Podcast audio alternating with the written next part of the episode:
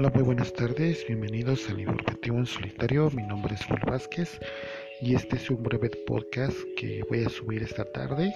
Eh, nos encontramos a 26 de agosto del 2020 y son las 6 de la tarde con 45 minutos.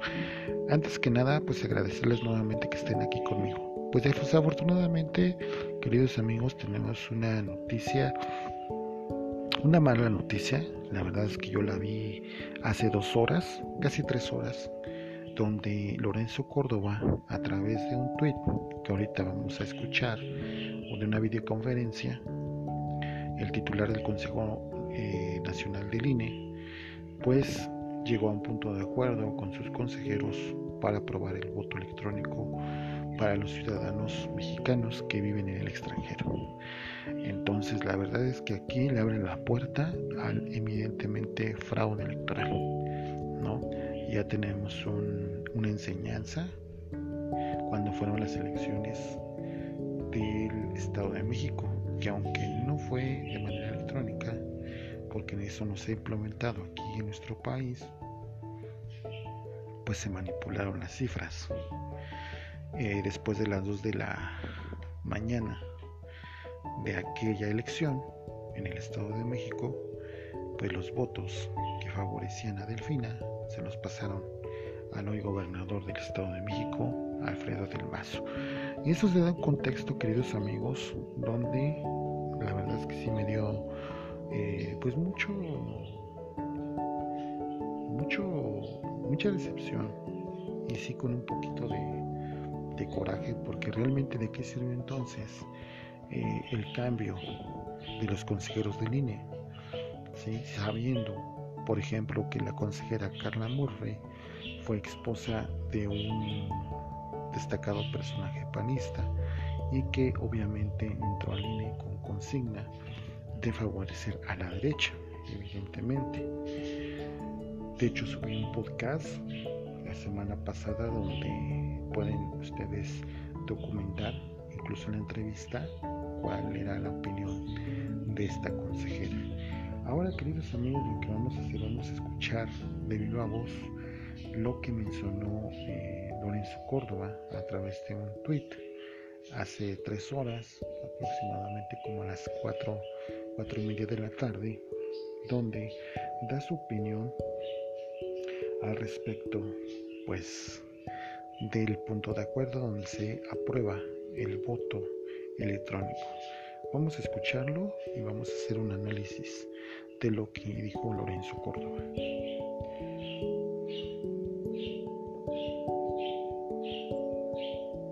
Permítanme un momento, queridos amigos. Entre otros, entre otras cosas, ahí está el audio. Eh, por discutir y votar es muy importante de cara a las elecciones del próximo año y trascendente, muy trascendente en el contexto social e histórico en que se desarrollarán dichos comicios.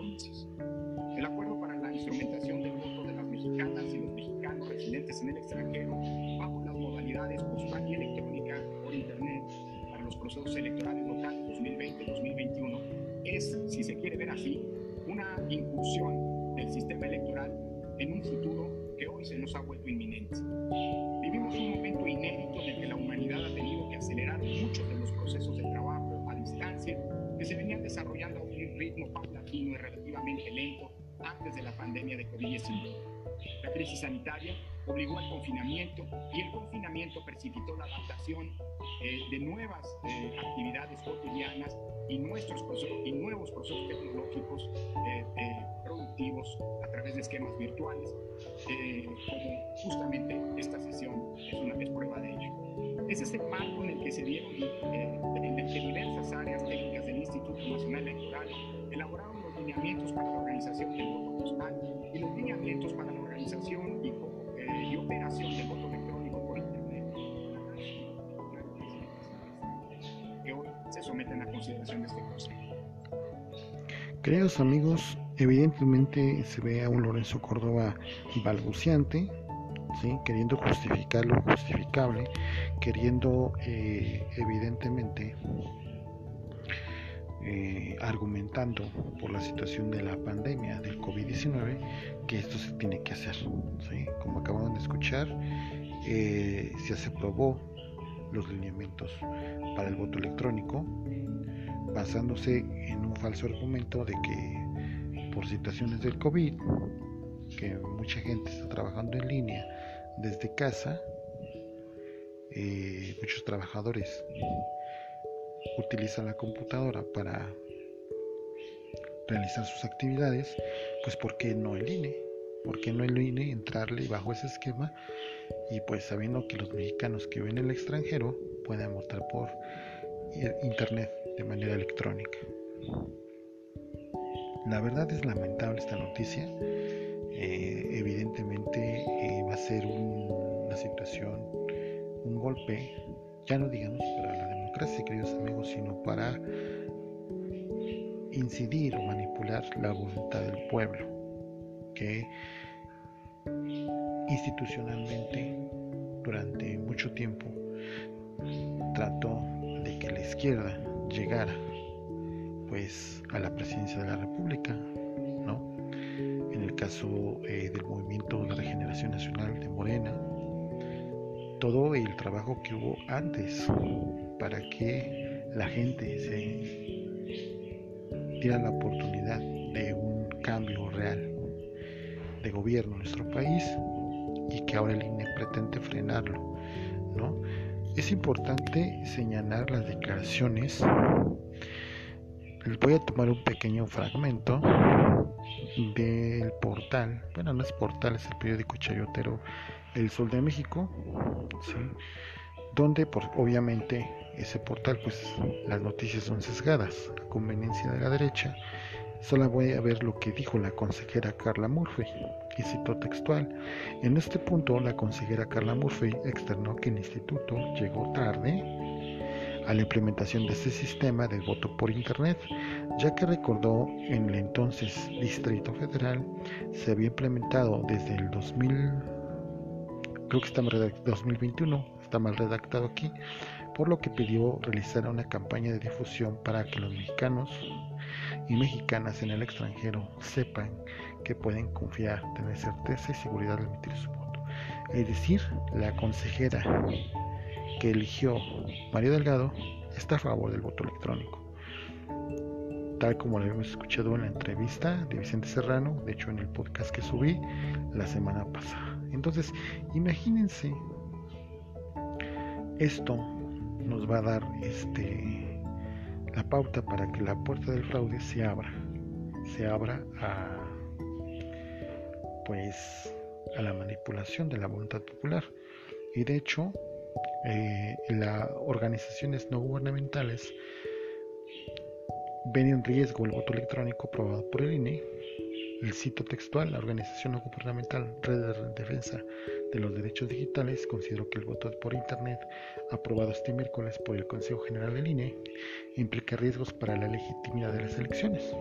efectivamente, esta organización consideró que experiencias internacionales muestran desconfianza en el sistema ante posibles ataques informáticos y llamó al INE a respetar los principios de transparencia, máxima publicidad y certeza sobre las auditorías al sistema del voto por Internet.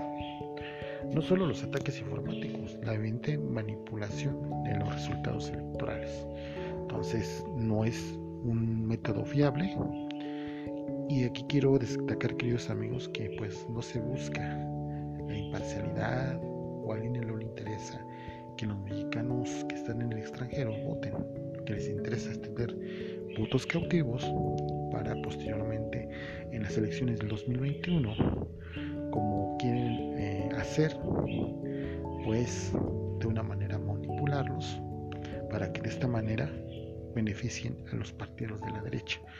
Entonces, evidentemente, esto es un golpe duro a la libertad democrática de nuestro país, pero sobre todo a la incidencia del voto, porque lo quieren instaurar eh, de manera normal en todo el país. Entonces, sin tener eh, todavía eh, los lineamientos de imparcialidad de objetividad, porque imagínense si lo pudieron hacer con un voto en 2016 a través del Instituto Electoral del Estado de México que se emite por papel, pues imagínense un voto electrónico. Así es, queridos amigos, esta es la información. La verdad es que el INE está quedando, si está ahorita por los suelos, ahorita está peor. Entonces, no es posible, la verdad, no es posible que eh, se utilicen estas mañas del INE pues para instaurar el voto electrónico. Ah, les iba a comentar, queridos amigos, que pues también, como ahorita entró el, el audio de Lorenzo Córdoba, que lo tenía programado, este, también se aprobaron en el INE disposiciones como el presupuesto para las elecciones del año que viene, ¿sí? Eh, el reparto de dinero, obviamente para las votaciones, obviamente falta que los diputados eh, aprueben el presupuesto y eh, algunos puntos importantes como el calendario electoral que ya estaremos hablando más adelante. Híjole, la verdad es que pues me quedo así que sin habla por esta decisión. Mm, ¿Y qué va a pasar entonces con los resultados de las elecciones? Esa va a ser la situación que necesitamos resolver y que necesitamos ver porque pues sí, evidentemente todo va para allá, para apuntar a un pues queridos amigos, esta es la información, es un podcast muy pequeñito. La verdad es que quería, darles a conocer esta, esto que sucedió hoy en el INE, esperando eh, como siempre tener la opinión de ustedes. Nos vemos hasta la próxima. El día de mañana subiré otro podcast, como siempre lo hemos hecho, tratando de llevar esta información de manera objetiva e imparcial. Que tengan una excelente tarde-noche. Hasta la próxima.